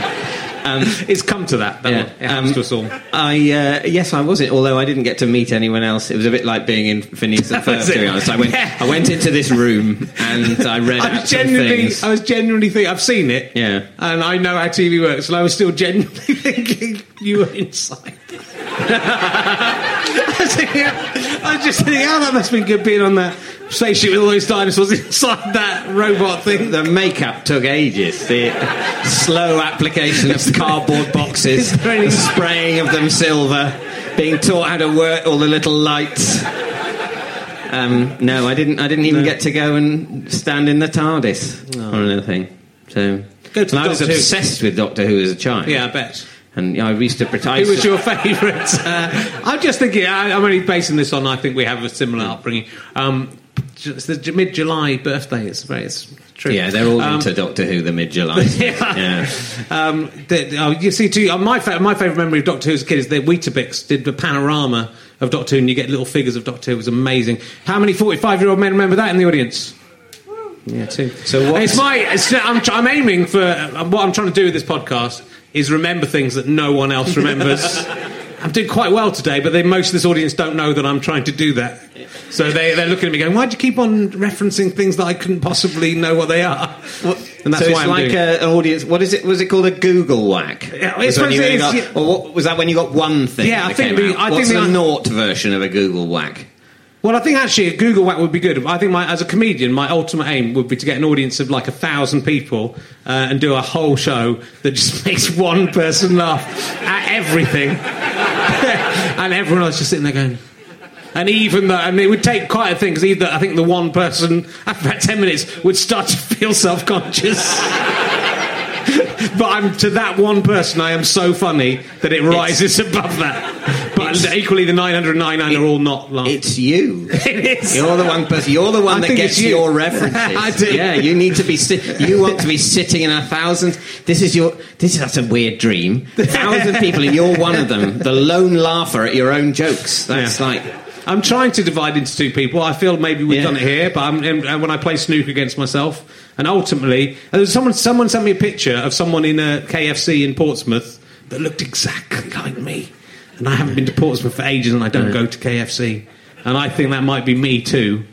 Right. That's actually taken on because I've created it. It's like that film. It's like that film, and it's like uh, weird science, really. And it's like that film that's an arty film out now, where a, a guy creates a character who comes to life. Right. Imagine if I've created another version of myself. Yeah. And then he comes and sees me, and my dreams come true. I think we're learning a lot be- more about me than you in this. interview. this is not working out how I intended at all. Um, so yes, well, Doctor, it was- if- I've been in an audio version of Doctor Who. Oh right. Well, I- so well, so was I. It's just Oh, that, you know they then. So what was the audio bit? Were you in, in, the uh, same room as the doctor? I was in. Uh, I was with Colin Baker, who I Right. later insulted by by writing a Metro column that he was the, the worst Doctor Who. He was the worst Doctor. I mean, that's not that's not like the worst thing. I mean, hardly anyone's been Doctor Who, so it's I not know. like it's the worst human. There's got to be a worst Doctor Who. Yeah, but if everyone I had mean, been who- Doctor have to Who, say it would still been the have to worst. say to, to sorry. If, what- If everyone had been Doctor Who, it would still be the worst. See, you're just making the situation. I am. You know, I you- I was trying to build bridges between you and. Colin Baker. There's no way. I tried. To, I actually apologise because it wasn't that bad what I said, and I don't think that. I sometimes say things I don't mean. Yeah. Yeah. Uh, But because I mean, I think the thing to ask Colin Baker is, who do you think the worst Doctor Who is? and if he will honestly look you in the eye and go, it, Peter Davison was worse than me, then you know, fair play to him. He can lie. But who was the Doctor in your audio adventure? Adventure. I mean, sorry, in, in you did an audio one with. no, I didn't do an audio. Oh, what you I'm saying saying you is the act of uh, doing a robot voice in a lonely Yeah, all right. studio. That's you, all I'm fuck you, saying. da- fuck you, David Mitchell. Uh, I'm going to have to get to um, with your success, taking my character and turning it into. I knew it would Ta- come out. taking your character Um, and one of your bollocks and you know, half of your are- DNA. Some of the things I say are not true. That was true. Um, if you uh, could, have, so I've gone to an emergency question because Okay. there's a real. Uh, I feel I really, failed when you go to an emergency question. No, it's when I I, failed. I only do when I failed. I've really failed this. We were going really well, and this uncomfortable. This is nearly the Google whack, but Oh, what, but about- everyone's about the Colin Baker They just no, they just don't. Because I, told you to fuck off. They don't. They didn't right. like. They th- thought that was unprofessional. Did Jonathan Ross tell you to fuck off during it? Did he go, oh, fuck They- off? they- he did about nine times, but they always they that edited it out. out. Yeah. Mm. If you could have a hand made of ham. See, I knew I'd win them back. Or an armpit that dispenses sun cream, but. Because I know you're going to start stipulating stuff. I'm going to get that. The ham hand, it would be usable Yeah. as a hand. Yeah. It would still, you know, you could. It would. It wouldn't wouldn't make everything sort of vaguely salty and. Well, it might. you know. no, there might be a bit It seepage, but you'd it- be and to. what I'm going to ask is, if I pick up a piece of paper with my ham hand, will it become translucent? I think if you're going to pick up a piece of paper, just to be on the safe side, use your non-ham hand. Well, you know, you know as well as I do that sometimes it's convenient to make use of both hands. Well, I think you have to look at your hand, to judge the heat. If it's a hot day, I think the ham hand would have like little sprinkles of water. You know, like Yeah. it gets those little. It starts to sweat a little bit, doesn't it? Ham and The, you get those little, little- the little salty moistures coming to the Yeah, surface of the ham. Today is not a day to read my book with ham hand. I'll, I'll have to. I have to use a lectern and turn the pages with my non-ham hand. Or you could have a glove that you uh, a, a uh, glove waterproof glove. Can you imagine the, s- the stench of hot ham that would come under from under that sweaty glove? I wouldn't be able to concentrate on reading because my hand would be so hot. well, that You'd is be able to be like I'd be able to put a fried egg on it, like you know, which is actually delicious on a bit of gammon. see, it's turning the hand. The hand. Yeah, no, it's definitely. I'm not pretty saying there aren't massive upsides to the ham hand. I'm just immediately. Well, you have to take all this into account. Uh, but you would, if you ate it, it would grow back, but quite slowly. So you know, you'd uh, you would. So you, I wouldn't You be able to couldn't- pick anything up for how many hours after lunch? Well, I think you know, if you ate the whole hand, it wouldn't grow back for let's say a month. A month. So one wouldn't fully grow back. one you, large you could have a ham nip- meal, and I'm one-handed for a month. I think you'd, you'd have to shave bits of the ham off every Right. now and again. You could shave it like and And have a, a- little slice. But And then ham that would grow back ham in- is incredibly moreish. That's one of the curses of the ham hand. This so it's not it's not an obvious choice. If, if it was if it was an immediately reproducing ham hand Yeah. that didn't sweat and you could eat it and it would magically appear again, who wouldn't have that? Yeah. That's not a question. There's, Yeah. There is downside. You think Yeah. it's like if the genie came and said, "Do you want a ham hand?" And you went, "Yes, I want the ham hand." And you should have listened. I'm being kind. I'm not like a genie. I'm not trying to trick you. I'm giving you all of the. So you, you, you know, have you been could- very honest with me about the ham hand. So it'd be pretty Yeah. cool. You could eat a bit of it, and it would say if you ate the thing, a finger would grow back could, in you a could day probably bite off your little finger without. I mean, how often do you use your little Exactly. finger? That's how long would it take for that to come back? like a day. All right, so you could have a, a little finger's worth of ham snack free every day, and the only downside is making everything greasy and hammy that you ever touch. Yes, please. Yes. Wait, you haven't heard? Or it's, your armpit would dispense sun cream. Uh, the factor of your choice. I'm not, I haven't decided whether you could check whether you make that decision at the beginning of the when the when it's inserted. They go, it will always be factor twenty. or, Or whether you when can- you can halfway through your holiday, you can go. You sort of strain a bit and up the factor. oh, that's a factor 40 there. Put that. Whereas, so it's just a bit of. But oh, uh, again, you wouldn't be able to commercially viably set yourself up as a sun cream factory because you would only be able to produce about enough for yourself and your maybe your wife and one child, like a bottle's worth. Uh, only uh, one child. So we, where, was I'd have where I'd have two children, I would have to show favouritism to one child by refusing daddy's pit cream to one of the children. Saying, no, you have to. We just, you just have to use the stuff from the shop.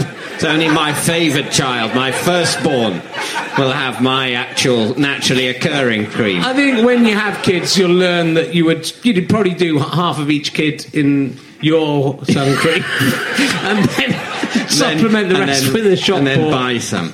But Okay, there I've wouldn't got- be enough to have, you know, the, it depends how big your child and your wife become. Yeah, right. But um, I, I certainly am not in a position to predict the total surface area of any family I should have it in would be hard to do at this Yeah, stage. But you yeah. have to take that into account. Yeah. And you know, this isn't. It's only a, a hypothetical question, so there's no point Oh, going thank into. fuck for that. There's no point. I thought I was in a real hole. There's no point in spending a lot of time in really going into the minutiae of it. if, if we okay, well, I've just got one more follow-up question, which is in the in the pit uh, the pit cream Yeah. world. Does it ever stop? It- what, it, does it only come out when I want it to, or is it constantly leaking out? I don't know. Would you would, I, I think it would work. Um, I imagine it working by when you specifically move your arm sort like this, like a duck. down. You would pump. I mean, that that might mean occasionally you're impersonating a duck or something in a sketch. Yeah. and then there would some cream would go, but you maybe would have a some kind of But, pad, but any sort of pad a, in a gentle downward movement of the arm would not result No. in any uh, in, in Maybe there could be like bodily a, emission. There could be a nozzle on it that you could Right. take off. That would probably Right. make it easier. Okay. Okay. Well, I know my answer. Okay, good. It's, your- it's the it's the pit cream all the way. Cool. Isn't it? I mean, Pop- It's a popular choice. Most would- people have gone for that. Most think. people would. I think you'd have to really like ham. I think, I think, I think. But if I'm right, I'm sure someone's keeping a note of it. There'll probably be a website set up to this at some point. I believe both of the League of Gentlemen gentlemen went for the ham hand, but everyone else has gone Did for they? the uh, the sun cream. I don't think they were thinking it through. No. I don't think anyone's thought it through as, as well as you have, and I respect you for that. Thank you. because it shows a level of respect for the question Yeah. that I think some of them, my guests, have not shown. Probably- and for the interviewer. Yeah. I'm sorry I told you to fuck off, David. That was a terrible thing. That's all. I didn't take it personally. No, I, I didn't just take it seriously. No, be honest. I, I- have, I have not it. fucked off. I did. I meant it. I really meant it for a second, and then it was just. It was my own bit bitterness uh, uh, coming through. Um, this is a character I played. People say, yeah, I can understand your problem that pe- people do. The minute you say something, people think you mean it. yeah. It's fucking fucked, isn't it? Ha- Have you ever seen a ghost? Uh, no, no. But my, my brother has seen a ghost. He says. He said he Is saw that the a question? No, no, you're quite right. I'm so- I'm- listen to me, yab- yabbering on. Um, no, no, you're quite right. No, 'Cause, uh, yeah. And now, now my subsidiary question: Has any of your siblings? That's an excellent question. actually, my uh, my brother's seen a ghost. Yeah, he said he he said he saw a, a weird glowing thing. In, when he was a student, he woke up in the middle of the night and he thought there was some sort of glowing presence by the sink. Does your brother have the same And attitude and to the drugs tap as you came do? on. the tap came on. Yeah, he said the tap came on of its own accord. I mean, that proves it. Well, that's it. One ghost has moved uh, Reece Shearsmith's glass across a, t- a table, and one glass, one ghost has turned a tap on. Yeah. They're not really that much of a threat, are they? I hear the- they, the- they little green ghosts pose in pictures on Westminster Bridge at weekends. Yes. they're not ghosts. And uh, supplementary are question: ghosts. They are the dead Shreks of the Victorian era who died in terrible suffering. They were all drowned for no reason at all. Have you or any of your siblings seen a Bigfoot? Seen a In big foot? No, or a- a big like a yeti. Right. Don't be don't don't try. Don't- and- don't start mocking the question. Don't try and be. Don't try and be funny. Don't- um, These are the no. serious questions. Serious- we'll get I- back to the ones we were messing around when I we got through the emergency questions. Yes, I haven't seen. I haven't seen a, a Yeah, it's a bad question because no one, They don't exist. no one's seen it. Well, it's just like it's an unlikely one for anyone in the UK to imagine they've seen. I, yeah, I think the thing about a ghost is It's you can see one anywhere. Yeah. but it's this is a non-existent thing that's also location specific. Do you think? Do you, do you think? Do you think it's possible to have a ghost of you even though you're still alive? Like a ghost? Because I'm wondering if a the- shadow? you know, you know the you know the bloke in the Portsmouth KFC. Yeah, he oh, looked I- a bit younger than I did, than I am, Yeah, and I wondered if it might that might have been me. Like maybe I went to that KFC in Portsmouth and I've forgotten about it in like about 1999 and had a frightening experience of sort of an upsetting thing happened, And there's an then my spirit of is imprinted on there. yeah, I think that's possible. Uh, yeah. I think that's that's very likely. Right, how did the death of Thomas a Becket uh, affect Anglo-Papal relations in the 12th century? I don't really know. Well, you've done a history I- degree. I you got did- a two-one in history, like no, I, I got did. a two-two in history. Oh, did you? Oh, yeah, yeah, there you go. That's the difference. and you got uh, rejected from Oxford University. I did. Yeah, yeah. Bang! David Mitchell nil, Richard Herring one. At that stage in our lives, let's not let's not take the competition any further. Let's take it up to that's- 994 when I was on the radio and you were just in the Cambridge footlights. 2 0! Let's not go any further than that. I, I think it was. It didn't. It didn't help. What what didn't help? The death of Ang- uh, Thomas a Becket didn't help Anglo-Papal relations in the 12th okay. century. Well, you didn't ask whether it helped. no, how did, help? it, Did the how, of- how did it affect it? It didn't help. Yeah. That's, that's- it made things a bit awkward Yeah. for a while.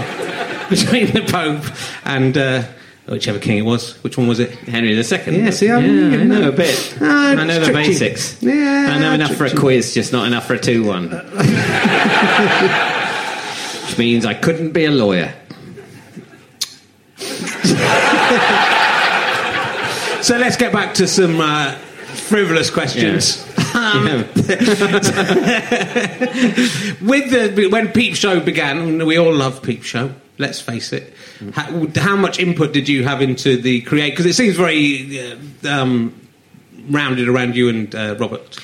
Uh, well, it was yeah. Was the- it created for you, or was it, was- a script that was written? They said, "Come in and do this." We uh, we thought Lee and Herring could do it. They're, they're, they're, a bit old they're- now. They're far too They're far- ex- far too expensive Yeah. and you know difficult to work with. And they Yeah. have disrespectful views about Morecambe and Wise. we, we've heard. Um, n- uh, no, it was written for us. Um, uh, Sam and Jesse, who write it, and, and me and Robert actually written a show together uh, for uh, for the BBC that, that wasn't ever made. Uh, but we wrote uh, sort of a couple of scripts of a sitcom. It would have been like an audience sitcom, um, you know, in a studio with the sound of people laughing and. Um, and that was uh, thank you for demonstrating. Um, and uh, we, uh, uh, which would have, which would was sort of similar to you know, it was a similar Yeah. setting uh, to you know a buttoned up guy and a more loose guy sharing a flat and not getting on, um, and uh, that.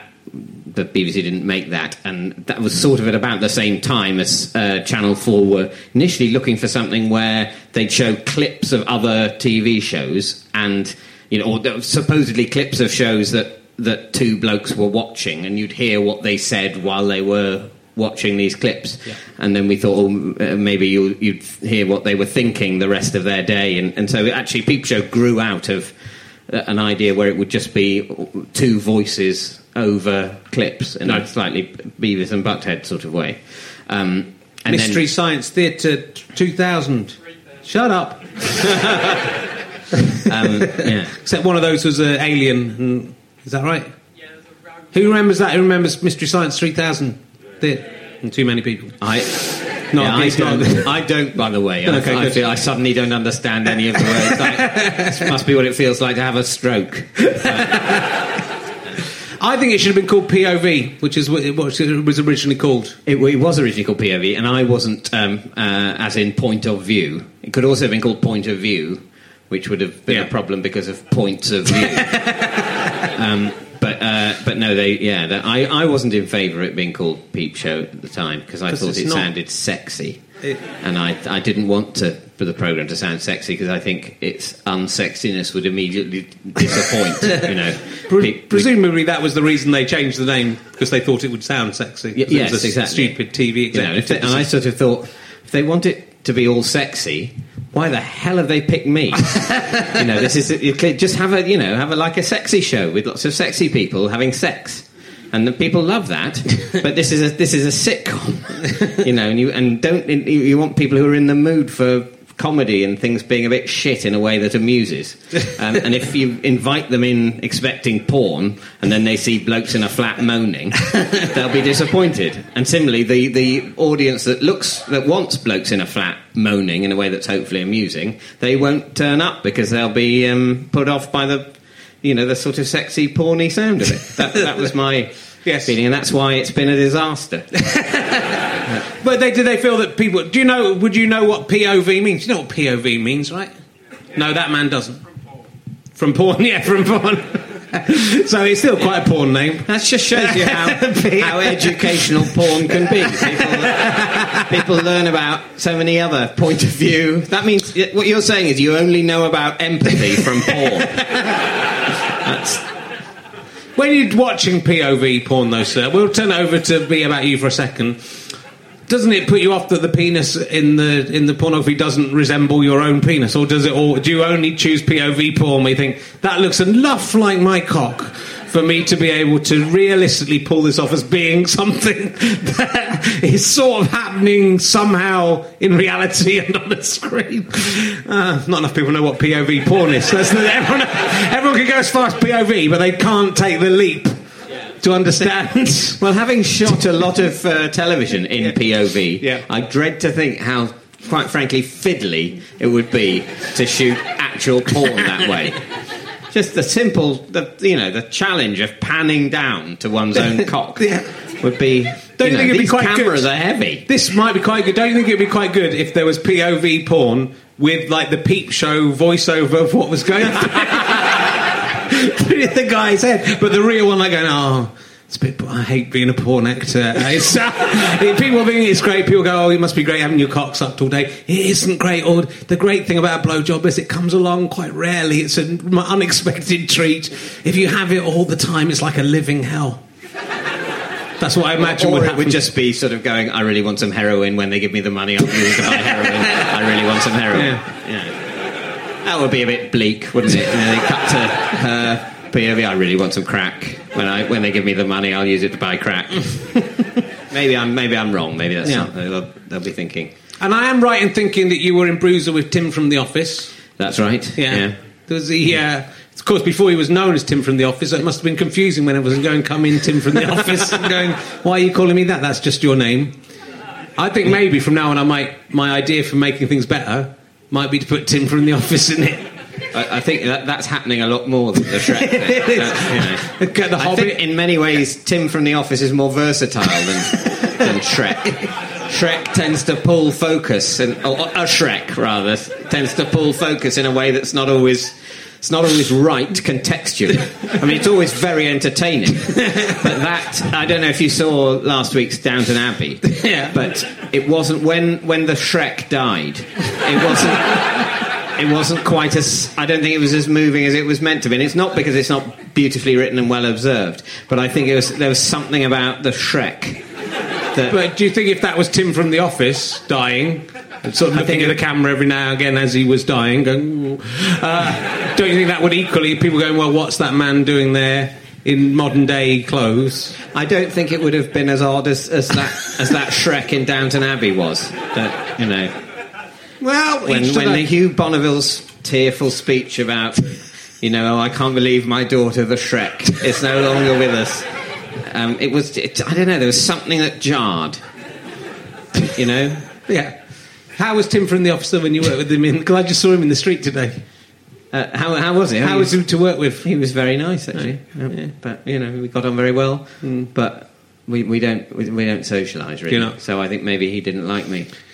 Oh, I don't I don't know. What do He you looked- when he So said hello to me, thing when he when said you- hello to me today, I thought, yeah, he does. He's there's something behind his eyes. He's saying hello, but does he mean it? That's what I was thinking. Yeah. That's always a good sort of thing to go into any encounter Sort go, what's Is he just saying hello? What's this phony cunt I really think, thinking? I think we Yeah. both just we'd realised we were walking on the same bit of pavement, and there was no Yeah. way to avoid. It It was like gen- I genuinely. Uh, like t- two days after the last uh, one of these, and Mm. the, the day after the uh, judgment came out, I walked past Justin Lee Collins on the Tottenham Court Road, uh, and it's kind of. Are you sure you're not seeing? It he was sta- standing there amid a, a great crowd of mini Shreks. It was definitely him, and I saw him, and he saw me, and then like I was in a quandary because I didn't want to look at him uh, because he'd just been convicted of a horrible crime. I didn't want to look away from him because the reason he'd committed the horrible crime was that someone would look at him. so I was, I had to kind of keep facing him, but pretending that I hadn't seen him. I, so you sort of you looked through him.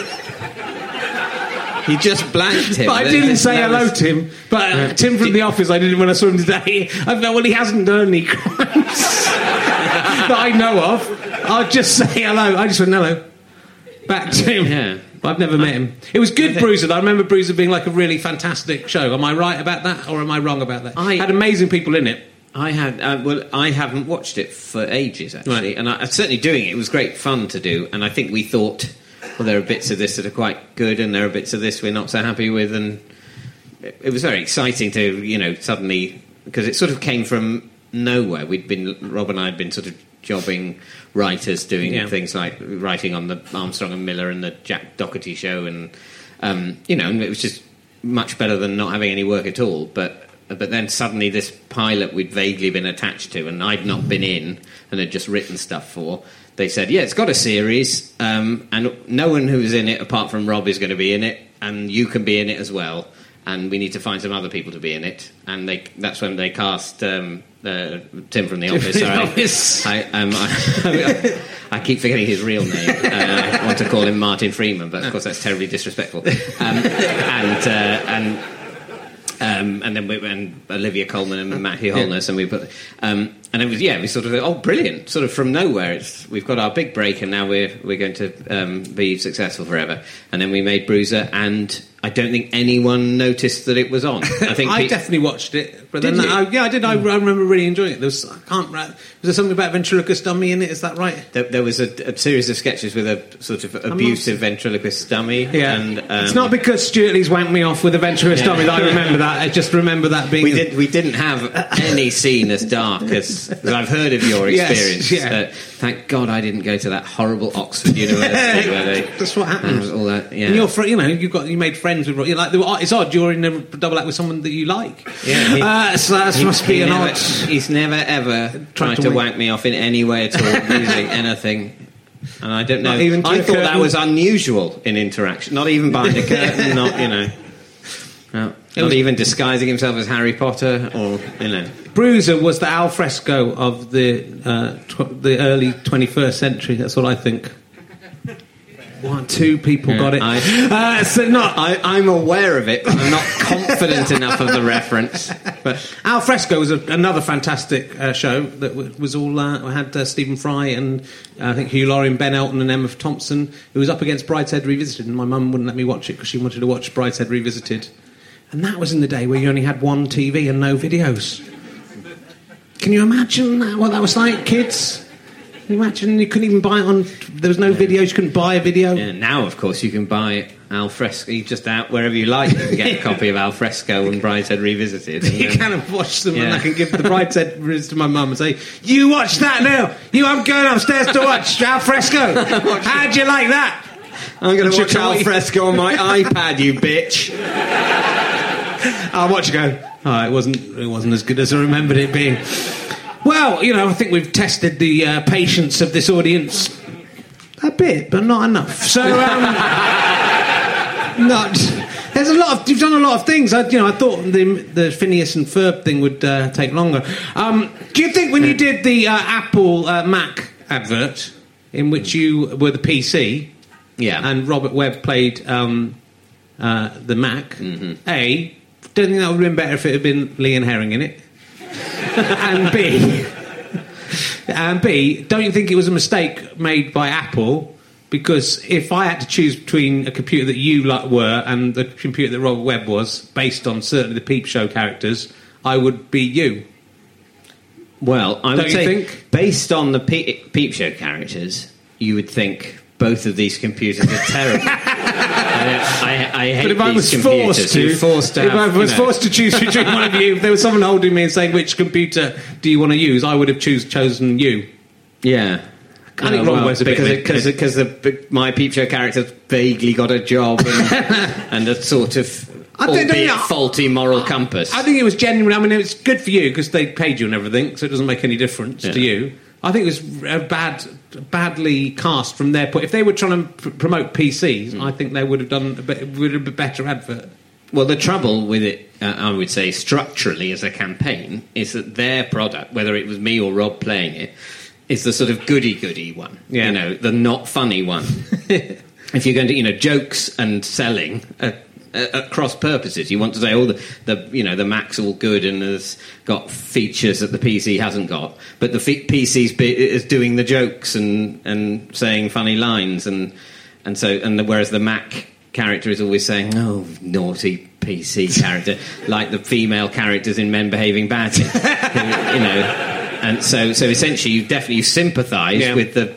You sit in the, in a comic scenario, you sympathise with the shit computer, and you say, "Oh, maybe I'll buy a PC. I don't mind if I have to keep upgrading it and it never works." You know, that's just it's all funny and it keeps falling over. And so, but and but they're always terrified in it. They should have just made the, a character a hilarious, lovable Mac that's always getting into scrapes, and then people sort of go, "We so enjoy those little comic episodes. We're going to buy a Mac, and who cares whether or not it works?" but they also go, "No, we've got to present our product in a positive light." Well, again, even by comparing it to a PC, in a way, you're saying you're trying to you're starting from a point of view where you're assuming people think PCs are better. Surely, as an advertising person, it would be better to say, let's forget about the competition. Let's just put our thing out there. Let's Yeah. just have Robert Webb on his own and Yeah. not David Mitchell to compare it right. to. That's, yeah, that would have been Him just going, would have been a a- Mac." That would have been a financial blow.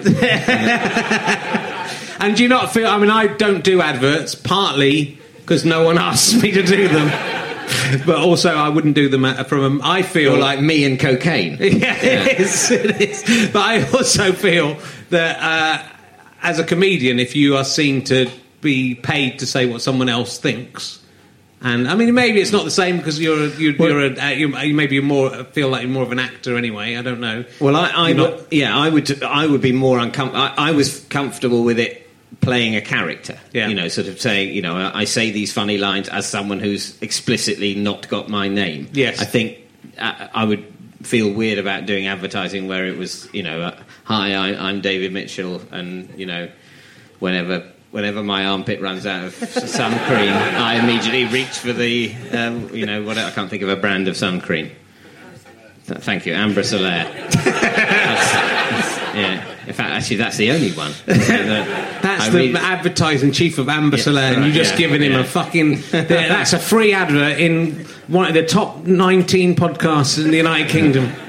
That is worth literally five pence to, to them in revenue. But, you know, I'd 'cause I- happily, I'd happily play a character in a funny scene that the aim of which, you know, that's clearly been paid for by an advertiser. But I, I wouldn't sort of. I just hate advertisers. I think no offense Yeah. to any advertisers in here, but yeah, cunt. Uh, but uh, I don't, but funny with Stephen Fry, who does do that and who does basically go, "Hi, I'm Stephen Fry, and I drink Twinings tea." You can't. I don't mind with him for some reason, but with some people, I see it and I go, it makes it breaks my heart. Oh shit, this is going out, isn't it? Uh, so uh, we can edit that out. That'll never, that'll never get in. Um, you're not in. You weren't in the Harry Potter films. no. Why not? Well, because I thought this is shit. I don't want to be. No, because they, because they didn't ask me. You would have been perfect in Harry Potter as some old fucking wizard or would've thought- something. Yeah. Yeah, exactly. You've been great in did- there must be must be absolutely brimming with slightly twatty characters that I could play. What? How did you not get in it? I don't know. I was in the Harry Potter world yesterday and I was thinking a bit about you. Yeah. Just I do that anyway. Uh, it was there. And Well, I I- thought, why is he not in it? Why is he Or I not in could it? be some argumentative hobbit or dwarf or, Yeah. Or just, you know, a, an elf with a bad back in Lord of the Rings. Yeah. What's, what's wrong They with should put you in that. Stuff. Yeah, all I've been is a robot in Doctor Who, and I didn't even get to go in the TARDIS. yeah, Sorry to bring that up. I know.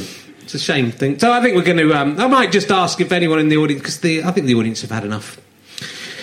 Uh, oh, your, your book, by the way, the top te- the top ten books of the week are out. I don't know if you've seen the top ten books, and in No, third place, the third best-selling book is um, Miranda Hart's Yeah. biography. There's a few biographies out this week. Yeah. Second best-selling is Rod Stewart. You're up against Yeah. Rod Stewart, but the best-selling autobiography Yeah. this week is Cheryl Cole's. so way more than all the others. Yeah. But David Williams isn't in the top ten. I don't know if you are, but he No, hasn't. he doubt hasn't- I will He be. hasn't sold very well. So take some comfort from that. That's how, that's how I that's how I live my life. The, the Schadenfreude of the failure of everyone else. Cheryl Cole. It's annoying, isn't it? Well, she's a. I mean, she must be a brilliant writer. We've not seen. we've, we've not seen. I mean, I, I only know her as, as a singer and person from that show. But obviously, what this shows is that she must have written just some very elegant prose. And it's, it's just that's. You know, I know what I was going to say to you about your She book. probably shouldn't have ever uh, been a singer or anything. She shouldn't, she's just been writing. Such a good writer. She's been a tremendous loss to literature up till now. Do you think your book backstory will ever be turned into a sort of Harry Potter style uh, theme park on the outskirts of a town sort of north of London. You'll Not- go in and well, there'll be a when massive. I've, when I've put a Shrek in it, maybe. But also it would work because it's a walk, and they could walk. Yeah. They could go through a walk. I mean, once they made the film of it, Yeah. they could go on a walk through the, the, the sets and stuff. It's quite good if you could write. If you could just write Harry Potter, like not that because it's been done. Yeah. but Barry Potter maybe. then it would be good. We no, absolutely, obviously. The, what Why we should all do be that? doing is Why- some sort of franchise like Harry Potter. Why don't we do that then? I di- well, what, what? I mean, like, okay, all right. How about the magic? the a Shreks, magic the Shreks of Westminster Bridge? There's some Shreks. The, the evil Shreks of Westminster Bridge and a good wasp wizard who lives in Big Ben and has to try and has spots their plan. Yeah. and they, and um, and then he live and there's like he's he ma- he's a wasp but he makes honey. Okay, That's I was worried the Wasp living. Wizard hit wasps with his cock. And that's that's why that's why I thought you were back no, you can't, that's the first thing you can't make a series of children's books and have loads of fucking in them. Well, it would be fucking. It would just be swatting. They, he swats fetch, they wasps. fetch a lot of money. Those early drafts of Harry Potter with all the sex scenes Yeah. before the editor went. I Don't know if this cross genre thing will work. Um, Uh, that's I was not going to very, say it's not very good. The Shrek wasp thing. I, I think was- we'll have to think again. when I was being rude to you about your book earlier, um, you for putting me in and saying, and I said it wasn't very good. What I meant to say afterwards is, at least I'm in Frankie Boyle's latest book as well, but in that one I'm raped by some men or something and killed for. So thanks for just having an argument with you about Eric Morecambe in yours. I would hate, you know, because I'm not good in comedy history. That's good. I'm just going to be a footnote in these other things. And people will, be, in a thousand years' time, people will be trying to piece together who So Richard in, Herring in was. Frankie Boyle's book, your I haven't read it, but there's something. There's something. has anyone read this Frankie Boyle's second book? Where it's- that's that's gratifying, isn't it? That's a nice. Has anyone read Cheryl Cole's first? oh no, we just they just don't read. These people No. are just illiterate. Um, he's not a racist. Have you any? And you don't watch ITV. You haven't read Cheryl. These people are ghosts. But anyway, thanks for not having me raped and killed in your book. but maybe the So is second this draft. book like a? Is it? An, I mean, I don't think it's. I don't think it. I don't think it's happened. Maybe it's. A, maybe it's a Nostradamus pr- uh, prediction of the future. Yeah. Where I, I haven't read it, but I, I was just. Some, there's a review of it that talks. Josie Long has something horrible happen to her, which is a really nasty. I mean, he's basically picking on comedians he thinks are being goody goody liberals. I think, and And- and then- I don't really mind because I, li- I kind of like Frankie Boyle. He's not a racist. He's a disablest. He's not a racist. Can't sue me. Uh, but uh, that would be a more interesting conversation. We could have at least have a conversation about that. He's definitely not a racist. It's fucking stupid. What a stupid thing to say. Um, and then say, uh, uh, have you ever been mistaken for David Mitchell? That the uh, he's this is the number one. This is the number one. David Mitchell. Uh, he's quite interesting. He's uh, he wrote. so, sorry, he's not here. Uh, this is- who I thought I'd booked because Yeah, yeah. I went to IMDb. I thought, well, he's number the, one. Get the main one. He wrote The Revenge of the Boarding School Dropouts. Right. He was the producer of Copper Mountain, which is who's who, who's in that one. It's a Google whack of zero. Jim Carrey was in it's one of Jim Carrey's early films, and he produced it. Oh, well, he sounds very. You ever mistaken Very for him? successful, Is there, no. ever said, have you ever go- is there ever going to be a Copper Mountain 2 you? You wouldn't know. You go, no, I don't know what you're talking about. I think we've tested the patient. Yeah. Um, just, I'm just going to check. There's nothing else. Yeah, oh, sorry, it was, I, I, I misquoted Jamie from London. Good breasts, he said. Oh, that's actually rather more. Yeah, that's nice.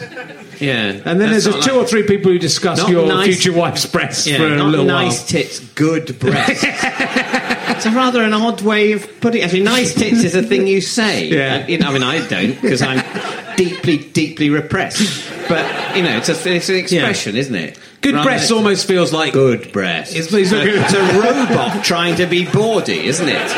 Well, maybe it's just someone assessing them as mammary glands, as you know, as child feeders. It's They're, like it's they're a- good breasts. They will, they, they will be good if she has a child. They will Be effective, effective teats. That's what they're saying. Maybe they're aliens that wish to use us to breed for them. And it just sort of get good breasts. God, How long have we done, Ben? This seems like we've done a long time. Nine Like, hours. I'm going for a world record. Tell me you press play and record on this one because I fucking I played myself at snooker at the weekend uh, in my basement and then knocked the recorder onto the floor and sat right at the end. And so I played myself at snooker and commentated on it in a in a basement, and then uh, didn't even have the podcast to show for it, which I think is kind of funnier than making people listen to the whole thing. That's I quite that boring. should to put- make, I put it, I put out like me trying to explain what happened, and then the one bit I've got at the end. But it's kind of funny. It's funny, isn't it, to think of me having done that? I was wearing my dressing gown, genuinely at the time. It's sort of pointlessly but quite seriously. I think that you should put that in for the Turner Prize. That's the thing. I think I was really angry that no one would get to hear. It was a really good frame. It was a really exciting frame. It was unbelievable. I tell you, the comeback was incredible. In the, it was just it, you got a point where even commentator one had to say, "Well, this this is definitely there's no way that the other player can come back," and they did come back. I don't want to. No spoilers. Yeah, no spoilers. Because but he can't hear. He can't hear it. It doesn't exist. So you know, what am I going to do? Has anyone got a question for David Mitchell six? There's a man, gentleman there. Have you ever tried to suck your own cock? Ah, thank you. That's a good question. Have you ever tried? What a good question. I might uh, adopt that one. Have you ever tried to suck your own cock, David Mitchell? I, I don't. It depends. Yeah. Um, uh, I don't think. I think I checked. It, it's different. I, I definitely found out whether I could, Right. and I can't. I don't think at the moment of finding out, I was actually thinking that that's what I would be doing then. But it was more like it, it's more like determining the amount of physical, just working out what my options were. As part of the working out what my options were that we all do with our young bodies. Uh, I, I did. I worked. I know I can't. Yeah. So how else would I know I can't if I haven't on some level tried? You did a sort of dry run, literally, of this Yes. Yeah. to see, and then the next week, if it had worked, you would have carried out the Well, you know, I think it- you know, I might have given it a go at some point. Good, that's good to know. Uh, and was there one over there? There's a gentleman here, bearded gentleman called John. Yeah, it's scary, isn't it? How good I am. I did that in the front one of John Galantini. Yeah, fucking good, aren't they? Yeah, your, did your grandma um, have. She's dead, right? Yeah, and um, white hair. Well, Underneath, what she dyed it, but it was white underneath. Blue, did she have blue ornaments on her on her mantelpiece? Yeah, see, I'm good, aren't I? That's if you'd been here at home, you'd have. It's amazing. So yeah, carry on. Are you, going to ask about Peep Show, the, the TV show Peep Show? Yeah. uh, are you going to ask um, whether? What, you can ask David whether he's like his character in real life because that's really bad. Don't ask that. Yeah, change it to another one. What's so what's the what's the now new question you're going to ask? Um, can you tell us a little bit about the Oh, rubbish! I was going to Can ask. I tell you? I, I, What's the what's the what's happening in the? I was. I should have new, asked new, that. new series of Peep Show. Can you tell us Um, everything that happens in the new series of Peep Show because you filmed it? I can't remember what I'm supposed to say and what I'm not. Um, Right. And in general, um, I, it, it, I will say that it's there is a new series that's Okay. been made and it's going to be on in the next. I don't even know when it's going to be on. Okay. Um, but it will be in the, some point in November. And um, I don't know. I really think I prefer people to watch the episodes and find out what's in them as you know then. But if you just told us now, we wouldn't have to watch them. We could just. Yeah. But you don't have to watch them anyway. If, if, kinda wanna if know what watching, happens, but- if watching an episode of Peep Show is a really tedious way of downloading the the fictional facts therein, then I'd say you know don't worry. You can it'll be all on Wikipedia afterwards, or or just learn about things that really happened. I want If- if it's now. not if the process of of learning the information isn't enjoyable in itself, it's it's it's pointless. I tell you one thing that happens in it. Uh, Dobby might be moving in because I saw a clip on the Jonathan Ross show. No, you're, yeah, you're right. Dobby Yeah, might be uh, moving yeah. in. Mark wants Dobby to move in, and, he And wants then- Jeremy to move out. And then um, the Robert Webb one has gone out and he bought some lentils and he um, and there's some cat food and there's some reason why that a stupid thing to do. That's- Don't need to watch yeah. it now. You don't need to watch it now. That's Yeah. it. That's done. Uh, one more question. Don't make it uh, rubbish. Make it good. Well, yes, sir, or madam, if you'd. Yeah, you. That's it. I think you're a man. I can't see. You sit very young. Yeah. How? What, have you got your birth certificate? No. Okay. How? What's your question? so I'm not going to have sex with him. Are you?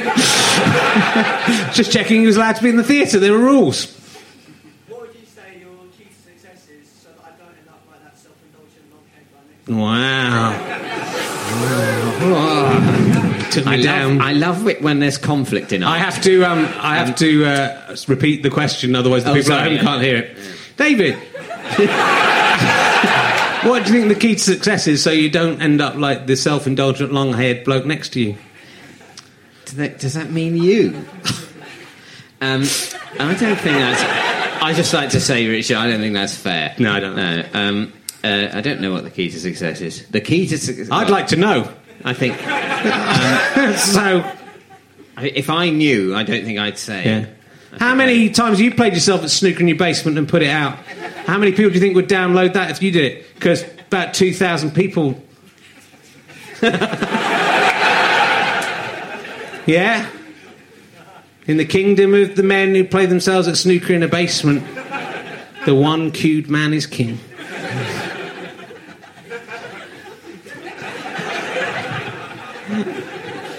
Got nothing else, have you? Can't come back. And even if you do, I'm going to edit out and have you going, hey, I'm rubbish. Oh, Richard, I'm rubbish. I'm sorry I dare challenge you. Please forgive me. Nothing else? Okay. Uh, I feel like they've really uh, taken me quite seriously today. Mate, I'm going to listen back to this one and see whether I need to, you know, have a long, hard think about my life, the things that I think are abusing. Um, have you had a nice time, David? It's been I've- lovely. You- I've had a lovely You know what? Yeah. I have really nice people. Everyone who's come on this is really nice. I think the key to success, young man, you can learn just be a nice person, and don't be bitter and angry about stuff. And if you are bitter and angry, just sort of kill yourself young. And then kind of people will think, "Wow, he was good." Remember that guy? He was in. He was a maverick. In just don't live to forty-five. That's the thing. If I died when I was thirty-seven, people would say, "Do you remember him? He was amazing." But I, the problem is, I lived. Thank you very much to my guest, David Mitchell. Thank you very much. You've been listening to Richard Herring's Leicester Square Theatre podcast. With me, Rich Herring, and my guest, David Mitchell. It was produced by Ben Walker. The music is by Pest. Thank you to Orange Mark and everyone at the British Comedy Guide, and Ian Tunes and everyone at his tunes on iTunes. This is a Sky Potato and Fuzz production. Hooray! See you in a couple of weeks with Dave Gorman. Bye. How'd you like them Sky Potatoes? I hope you enjoyed listening to my podcast. It's free. I'm, I'm a nice guy. If you feel like giving something back, there's lots of things you can do. Go to gofasterstripe.com and you can buy DVDs and books. You can come and see my tour, Talking Cock. Uh, go to richardherring.com and click on the poster and you'll get all the tour dates for that coming up. There is uh, Aldershot and Newbury in November, then it's all in the new year. Uh, producer Ben is working on Pappy's Flat Share Slam Down with the uh, Comedy Award losers, Pappy's Fun Club, oh, they're called Pappy's now, uh, and David O'Doherty and Celia Pacquola in the first episode, which is out on Wednesday, the 23rd of, or 4th of October, uh, and it will be then on the internet forever. So the date is irrelevant. Um, and uh, yeah, do come and see. Uh, the next podcast is uh, Bonfire Night. It's Guy Fawkes will be celebrated uh, along with Dave Gorman, and there are tickets available for that. Then Adam Buxton and Russell Howard in the next two. Do book ahead for all of these. They're selling very well. Thank you. Goodbye. Don't drink the milk. Don't drink the milk. Don't drink the milk. No, this isn't a podcast about milk. If you like historical intrigue, a bit of culture, and a sprinkling of controversy, this one's for you. I'm Rachel Stewart, and I'm travelling around Europe, following the hidden history of everyday things as they're exported through time and around the world, by force, by chance, or by choice. No need to pack your bags. Just subscribe to Don't Drink the Milk wherever you listen to podcasts. Thank you very much for listening to my podcasts. Listen to some more. Tell your friends about these podcasts. We're in a very competitive market and it would be lovely to keep those downloads coming in. The more downloads we get, the more money we make, and the more podcasts we can make for you. It's a beautiful symbiotic relationship. Come and see me on tour, richardherring.com. Uh, but otherwise, just, you know, go outside, enjoy the spring air. It's beautiful out there. I love you all. Goodbye.